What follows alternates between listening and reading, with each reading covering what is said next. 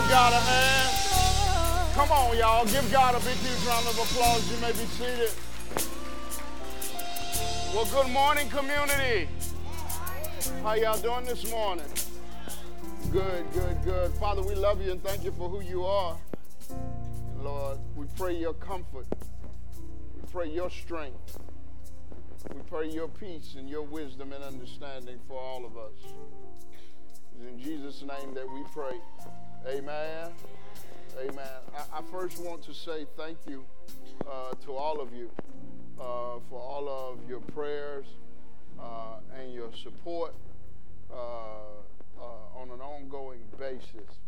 For those of you who, by some stretch of the imagination, don't know, I want to let you know that on yesterday at about 8:30 yesterday morning, my father, who is also the founding pastor of this church, who we affectionately call our bishop, closed his eyes on this side and opened them up in eternity. He went home to be with the Lord. The Bible says in First Thessalonians chapter 4, verse 13 through 18, it says, "But I do not want you to be ignorant, brethren, concerning those who have fallen asleep. Watch this, lest you sorrow as others who have no hope. For if we believe that Jesus died and rose again, even so God will bring with him those who sleep in Jesus. For this we say to you by the word of the Lord, that we who are alive and remain until the coming of the Lord will by no means precede those who are asleep. For the Lord himself will descend from heaven with a shout, with the voice of an archangel, and with the trumpet of God, and the dead in Christ will rise first. Then we who are alive and remain shall be caught up together with them in the clouds to meet the Lord in the air. And thus we shall always be with the Lord.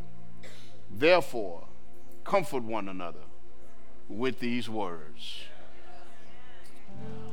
Our hearts are, yeah, amen.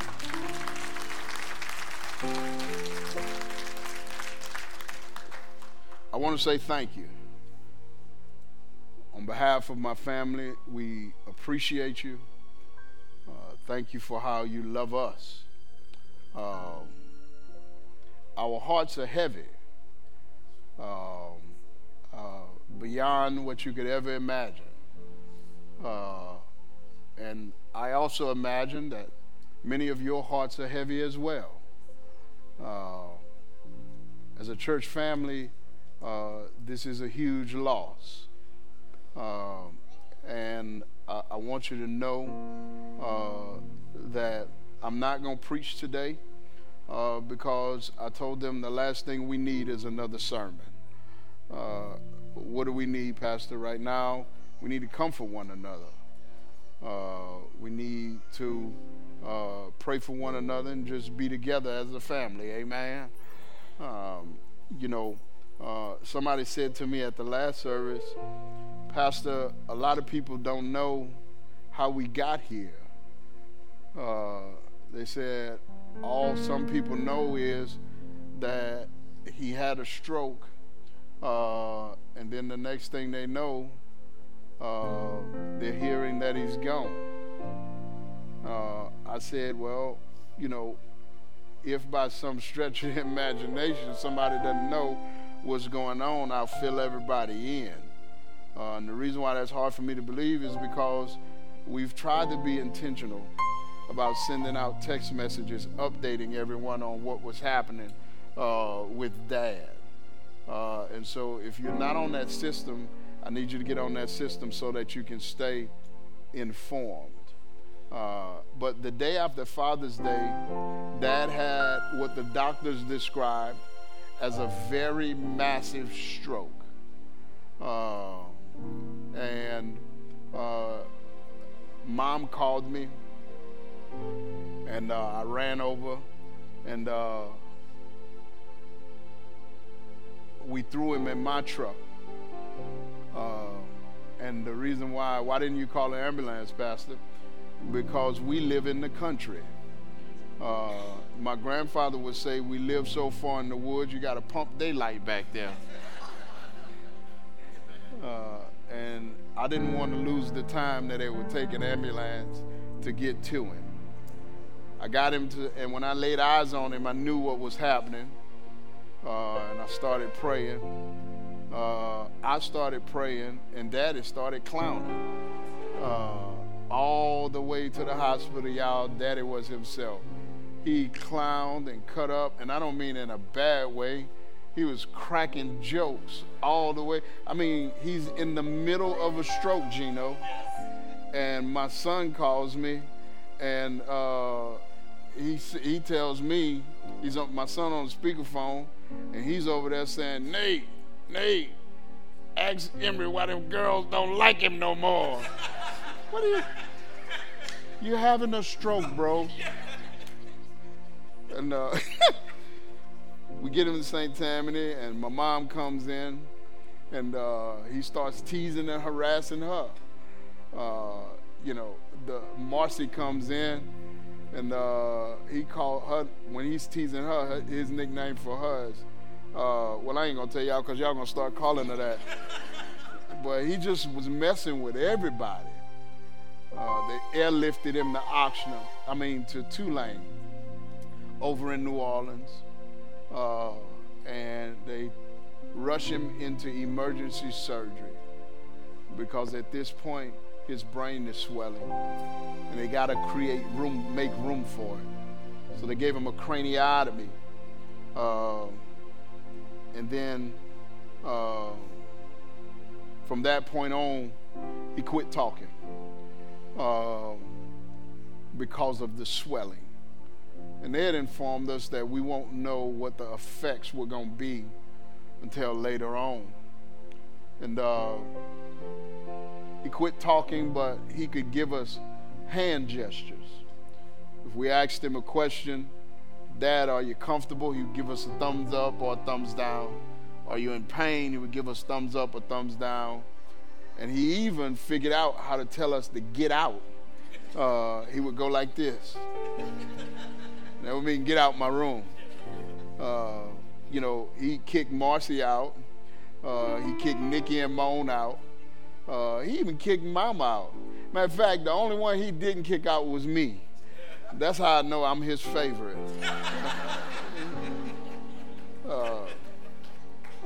He kicked Joyce out too, matter of fact, he didn't do like this to Joyce. He did her like this. Didn't even.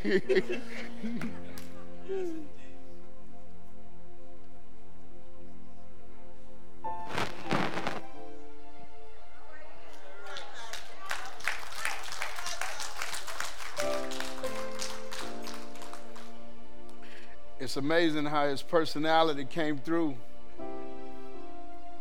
even while he was sick. He stayed in Tulane, I believe it was 4 weeks. And at some point they came to us and told us pretty much that they had done all that they could for him. And they asked us if we wanted to continue to try to help him. And we said without a doubt, yes. So they gave him a tracheotomy. And then they moved him to what was called a long-term acute care facility.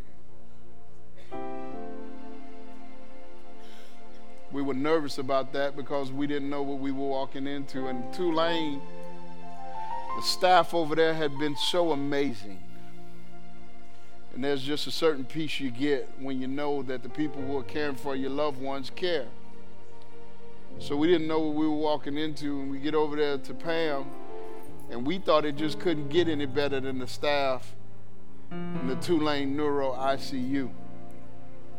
And as I was walking into the facility that he was going into over here, somebody said, hey, Pastor. And I told y'all about it. I didn't know who she was. And I was like, hey, baby. But It turns out that she's a member of Community Church. And Ashley, I don't know if you're here, but on behalf of my family, thank you for how you cared for my daddy. How you and the people, yeah, amen.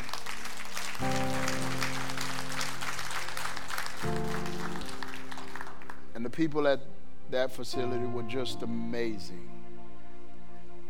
We were laughing because they fell in love with Daddy. And I say, he can't talk. He can hardly open his eyes. All he can do is this and this. And he still has the ability to make everybody who meet him love him.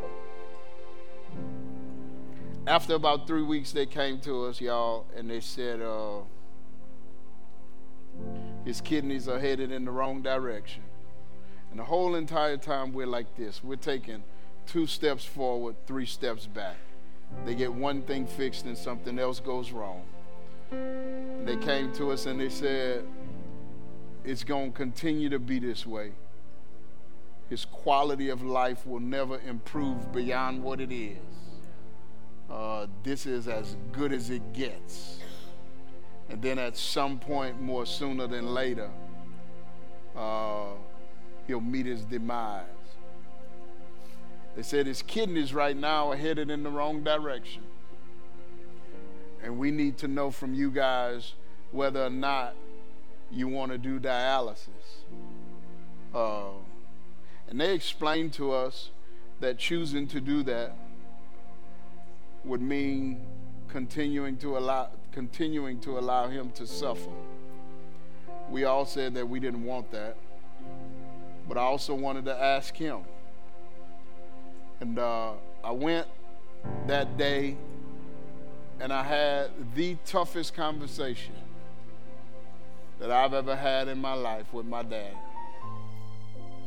And I asked him what he wanted to do. I explained the situation to him. And I asked him what he wanted to do. I said, do you want dialysis? And he gave me a thumbs down.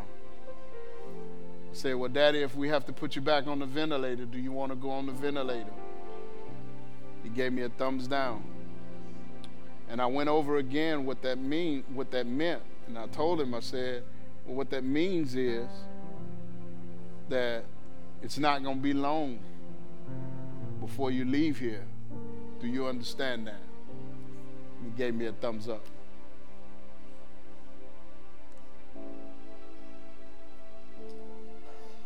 At one point, my brother said, Nate, Daddy always told us for him to live is Christ. And to die is gain.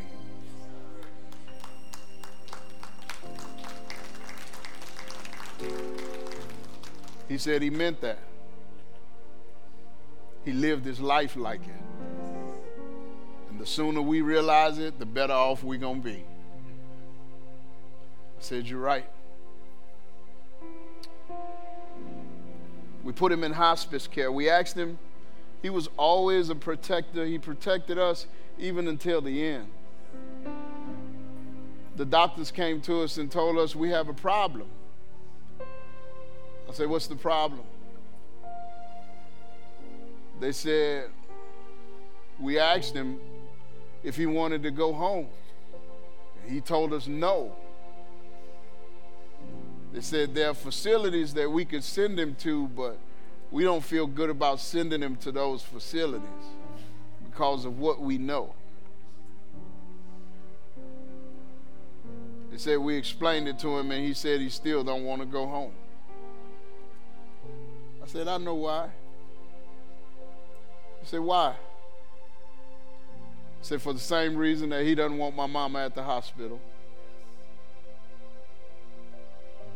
The same reason why he never allowed her to be at the hospital, and the reason why she told him she was coming up there 1 hour every day, and he told her no.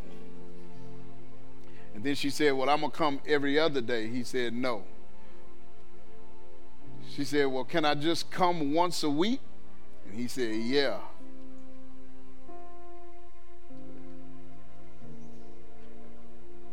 He was yet protecting her.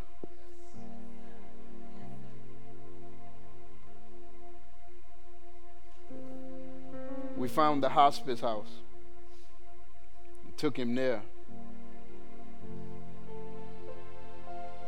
They called us Friday and they said, whoever wants to see him needs to come on.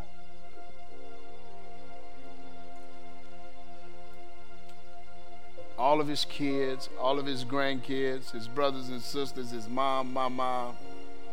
We were all there all evening Friday. We needed that. Little did we know that it was exactly what he needed too. Because everybody left about 11 o'clock. And at about 11:30, his breathing rate began to decline. But he hung on all night because we were taking 15-minute shifts. Checking on him every 15 minutes.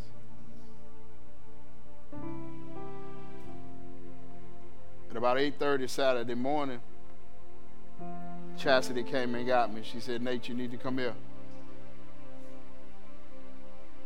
I said, what's going on? She said, I don't know. I was just in here a few minutes ago, and he was fine. She said, but now the caregiver is saying that he's gone. She said, and it's only been about 5 minutes since I walked out of the room. I said, he waited for you to leave. Protecting us all the way till the end.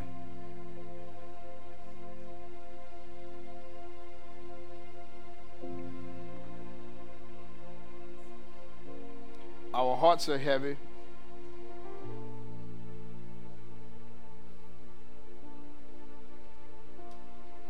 We're saddened by this. We're grieving. But I would remind you that we do not grieve as those who have no hope.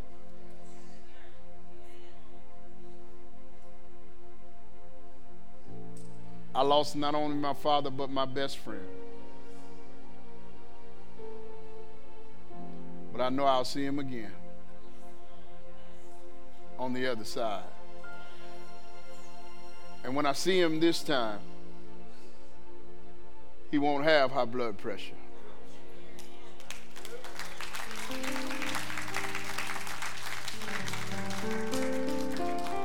He won't be hooked up to no machines. He won't be on any medications. He'll never be sick again. Because when I see him this time, he'll have a glorified body.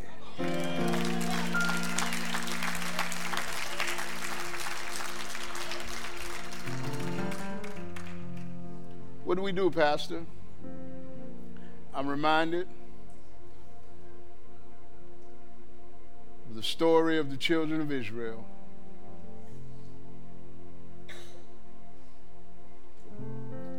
When Moses died, he had led them for 40 years.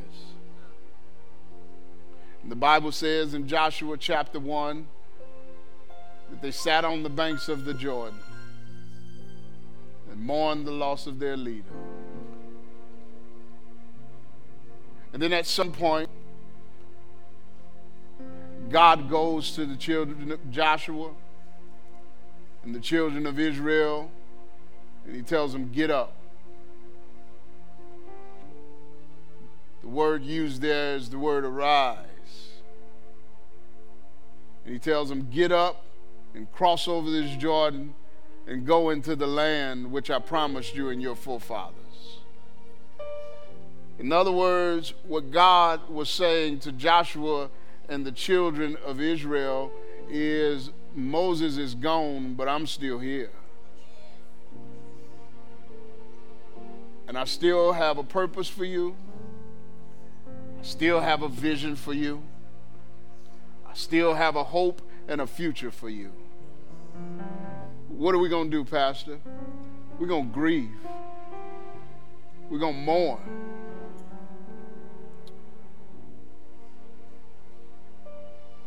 And then we're going to get up.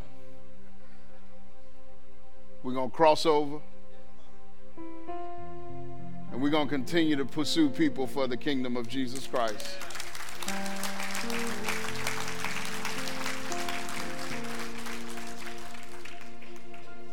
In verse 3,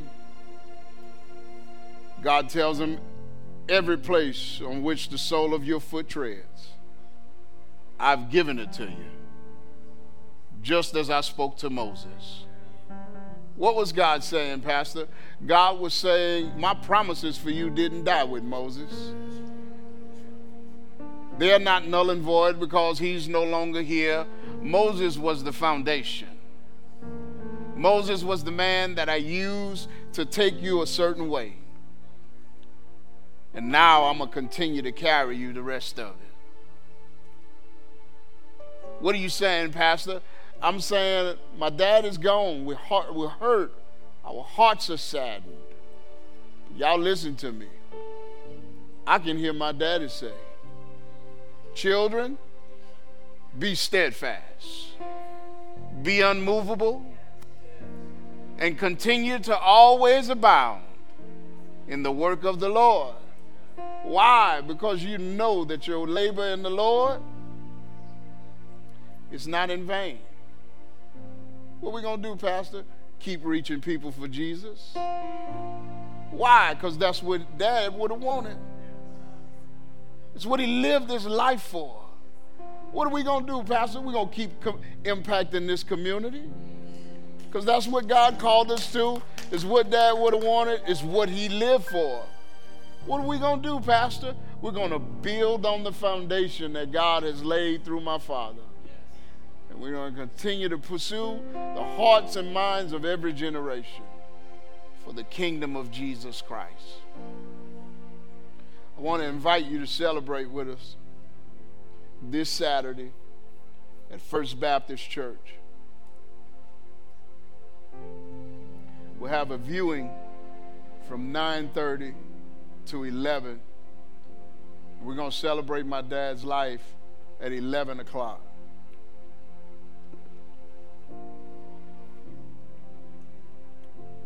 On Friday, there'll be a viewing from 7 to 9 right here at our Columbia Street campus for those who may not be able to make the Saturday service. And then we'll have the service on Saturday. I ask for your continued prayers. I ask that you would continue to do just what you've been doing. Loving on one another, loving on people, and reaching people for the kingdom of Jesus Christ. I want to thank you again for all of your prayers and your support, for how you've undergirded our family. Thank you for respecting what we asked you to do and not visiting. I appreciate it. I appreciate you. I love you. And I thank God for you. I want you to stand at this time.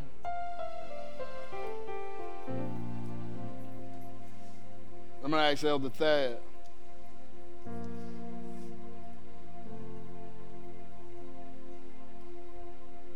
come offer a word of prayer.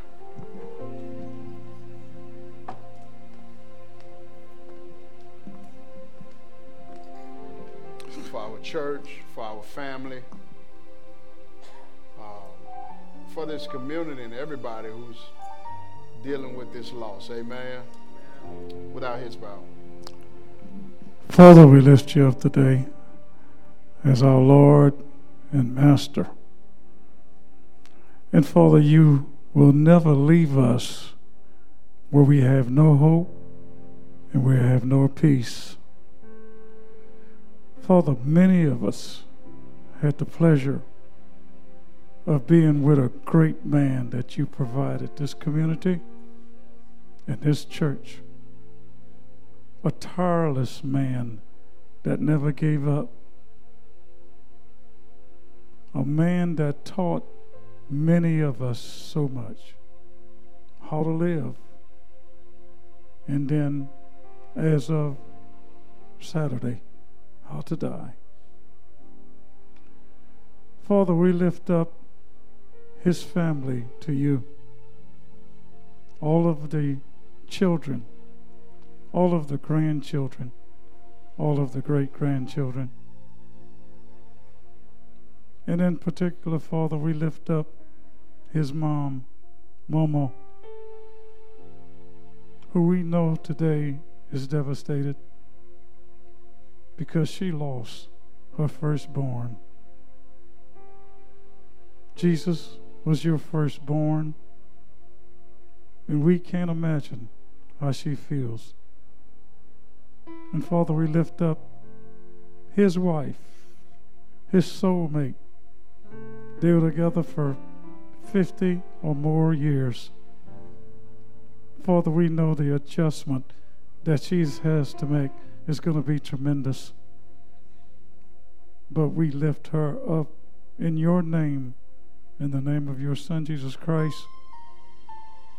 And Father, we just ask the family and the community and everybody that knew her to band together, to unite, to make sure that we provide her as much comfort as we can. Comfort in all areas, friendship, even to the point to make sure that she's financially stable. And Father, we lift up this young man who has endured a tremendous amount the last 30 days, running 3 churches, making sure everything goes well in these churches, preaching, praising the Lord, taking care of his mom and his grandmother.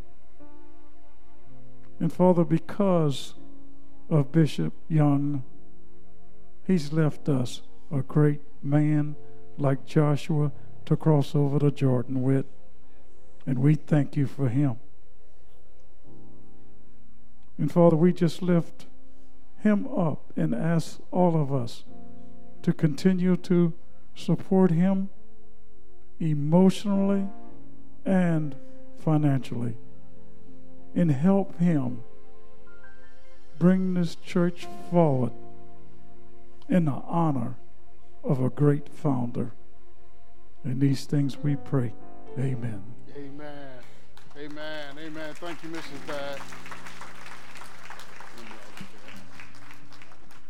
I want you to join me in singing this song that reminds us, if it's an old hymn of the faith, it just reminds us of the hope that we have, even in situations like this, that there's coming a day when we all will meet again in the streets of heaven to sing praises to our glorious Lord. Come on, praise team.